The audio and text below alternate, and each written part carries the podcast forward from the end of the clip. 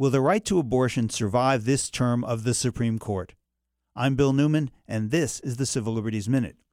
At issue in the case before the court is a 2014 Louisiana law that requires a doctor who performs an abortion to have admitting privileges at a nearby hospital.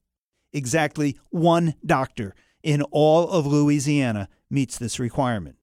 Medically, the law is entirely unnecessary. Generally, abortion is a safe outpatient procedure. But should a woman who had an abortion ever need to be taken to a hospital, she will be admitted and treated. Whether or not the doctor who performed the procedure has admitting privileges is irrelevant. The purpose of the law has nothing to do with patient safety. Its purpose is to make abortion unavailable, to turn a woman's constitutional right to choose into a mirage. The Supreme Court, in a 1992 decision called Casey, ruled that some restrictions on abortion are permissible provided they do not impose an undue burden on the constitutional right. In the case now before the court, more than 200 members of Congress have filed a brief asking the court to consider overruling Casey and Roe. Argument on the current case will be in the spring.